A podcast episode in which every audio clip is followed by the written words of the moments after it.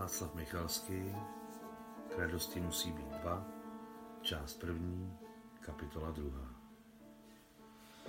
Bělostná tekutá mlha příjemně chladila Alexandřinu rozpálenou tvář a plazila se nad hladinou hluboké severní zátoky tak nízko, že si sousedé občas zmizeli z dohledu a tušit je bylo možné jen proto, jak o sebe dutě rakle naráželi.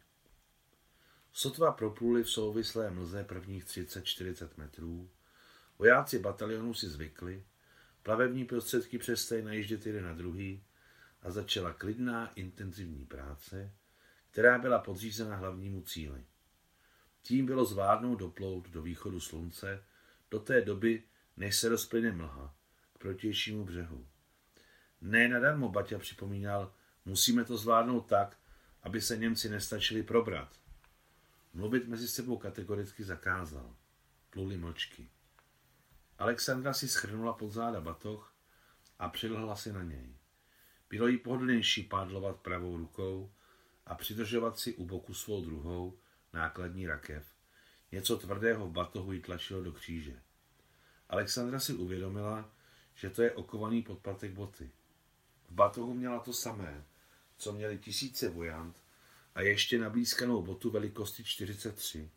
Bota byla v Alexandřině batohu jediná, levá. A na, plátěno, na plátěném oušku, uvnitř na přední straně boty, bylo inkoustovou tuškou napsáno ASD. Adam Sigismundovič Dombrovský. Sašenka sama označovala plátěné pásky nových Adamových bot, které mu daroval ke svatbě velitel nemocnice Griščuk osobně a jménem chirurgů, kteří byli pod Dobrovského velením. Griščuk řekl, daruji ti tyto boty osobně a jménem tvých chirurgů a ať v těch botách dojdeš kamkoliv, vždy si vzpomeň na naši PPG. Šťastnou cestu.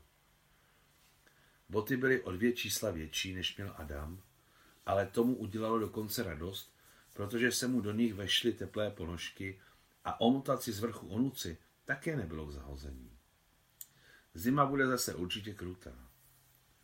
Třetí sašenčina oficiálního manžel... oh, třetí den sašenčina oficiálního manželství byla nemocnice, ve které sloužili novomanželé, téměř připravená k redislokaci, zvedli zadky.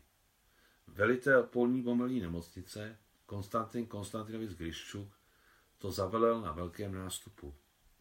Zvednou zadky, rozhlédnout se, za 20 minut budete všichni připraveni na pochod. Rozchod? Počasí se začalo kazit už od rána. Všem bylo jasné, že se nedá nic dělat. Prostě je babí léto. Nebe se zatáhlo baculatými mraky. Bylo vlhko, ale znavo. Daleko na východě se čas od času ozývaly těžké rány. Němci možná bombardovali cíleně a třeba jen schazovali náklad, aby mohli lépe zdrhnout ke svým. Na konci 42. se už zase stíhací letectvo mnohému naučilo a jeho řady znatelně zhoustly, takže se Němcům nevždy dařilo drancování, i když někdy ano. Po poledni se rozhostilo hluboké ticho. Nemocniční národ měl radost z ticha i mraků. S obojím byl klidnější. Ale k večeru začal neočekávaně foukat silný povrchový vítr, v mracích se začaly objevovat škvíry a potom celé mítiny modrošedého nebe. Jedna z takových mítin se přitom tak rychle rozšiřovala, že najednou dorazila na nemocniční ležení. Gryšuk, Saša, Adam a bratři svěřenci chirurgové stáli těsně u sebe a maládně si povídali, co jim slina na jazyk přinesla. Měli všechno zbaleno, složeno a řidiči zahřívali motory, připravující se na pochod. A ostatní se prostě nudili a přežívali známé poslední předodjezdové minuty neužitečnou sklíčeností. Ukaž lidem fotky, poprosil Adama Gryšču. Ukaž fotky. Sašo, ty je máš? Zeptal se Adam. Ne, jsou v tvé polní tašce, odpověděla Saša. V té, co si dostal jako dárek. A přívětivě se na Konstantina Konstantinoviče usmála. Jo, jo, jo, tady jsou, řekl Adam a otevřel koženou polní brašnu. Vyndal balíček fotografií a poslal je dokola. Dívej, jak se nehezky trhají mraky, řekl Gryščuk, když zvedl hlavu k nebi. a běžel k přednímu autu nastávajícího pochodu. A všichni slyšeli, jak křičí, přeřvávají hluk motorů, aby řidiči i hned vyrazili. Křičel, roztáhnout se, interval 50 metrů, roztáhnout se. Auta, která stála blízko sebe, sehnula z místa. Plazila se a roztahovala se po cestě. Jaký je v tom rozdíl roztáhnout se, neroztáhnout se? Hádavě utrousil mladší z chirurgů, zrzavý Saši jmenovec, který vždy nesouhlasil s každým předřečníkem. Nemluv, Alexandře, nepodpořil ho chirurg Ilja, který se od něj lišil rozvážností. Dělá dobře náš Grišču, ví jak na to. A oba jste se skvěle povedli, dodal, obraceje se k Adamovi a Saše.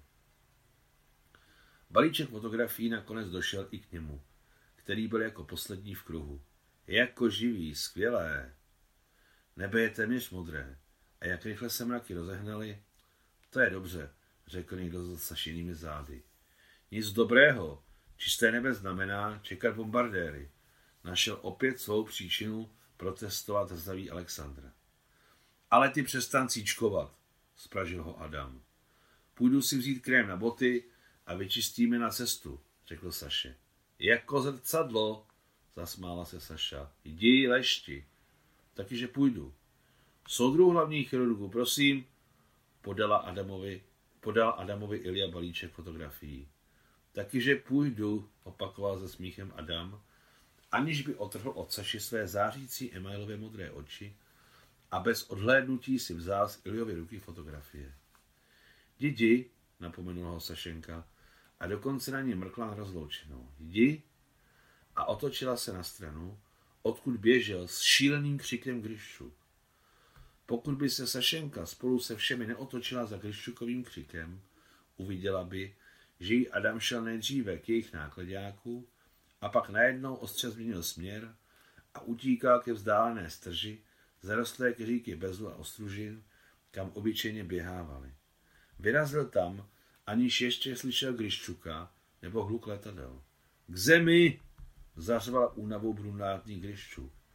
A v tu samou sekundu se ke všem doneslo kvílení bomb. Toto bombardování naslepo na ní útočilo jako zeď, kterou Saša viděla včera ve snu. Samozřejmě sebou všichni plácli na zem. A bomby se sypaly jedna za druhou. Byly mezi nimi i těžké, které nechávaly v zemi obrovské krátery. Pochopitelně všichni na nějakou dobu oslepli a ohluchli. A když zavládlo ticho, neuslyšeli ho najednou. Automobily zůstaly celé. Jen jednomu to utrhlo plachtu. Za to nemocnice utrpěla značné lidské ztráty. Byli zranění, naštěstí lehce, ale byla i těžká zranění. Zahynul sanitář Vasia, malinký neduživý mládenec, téměř chlapec. Zahynula sestra hospodářka Kláva. Zahynula zelenooká plonštíhlá sestra Nataša, ta samá, co s pláčem utíkala do houští, když Griščuk oznámil svatbu Adama a Alexandry. Zahynul Adam. Ačkoliv jeho tělo nenašli, na kraji jednoho zřejmě nejhlubšího kráteru objevili jeho botu, která nebyla dosud naleštěná. A že je to právě jeho bota, potvrdila Saša podle písmen ASD, které nedávno napsala vlastoručně na plátěné ouško uvnitř boty. A ještě se našlo jedno jasné znamení. Černé okraje kráteru byly na několika místech oblepeny nějakými bílými čtverečky. Když se zrzavý Alexander připlížil ke kráteru a sebral je, ukázalo se, že to jsou fotografie, které se z neznámé příčiny přilepily rubovou stranou navrch a lícovou dolů. Očividně se rozletěly, ale kdo ví. Ve válce častokrát nikdo nemůže odpovědět na otázku proč. Přímý zásah, řekl někdo za sešenými zády a nikdo mu neodporoval. Všechno bylo strašně jednoduché, tupé a nesmyslné. Padlé pochovali do jednoho hrobu u křivé vřízky vedle pískového lomu s jezerem, kde se ještě docela nedávno koupali Adam se Sašou. Do hrobu hodili i hez hlíny z kráteru, který zůstal na místě Adamova přímého zásahu. Ne, budeme ještě hledat, řekl Gryščuk po požbu a vystřelil třikrát salvu nad čerstvým hrobem. Hledali do hluboké tmy, ale nikoho a nic nenašli. Do aut zavelel Gryščuk. Alexandru zvedli do furgonu k sestrám jako loutku. Pevně objela na leštěnou botu a celý dlouhý noční pochod po vymletých cestách neřekla nikomu ani slovo a neodpověděla ani na jednu otázku. Jak po pořbu, tak při dlouhém pátrání i poté v autě nekřičela, neplakala, neměla hysterické záchvaty. A fotografie, se sbírané v kráteru, jí dal Gryščuk do polní tašky, která jí vysela přes rameno. Nejdříve z nich chtěl otřít zeminu, ale pak to neudělal. Otevřel tašku a vložil je tam, jak byly. Nebyla to obyčejná zemina. Konec druhé kapitoly.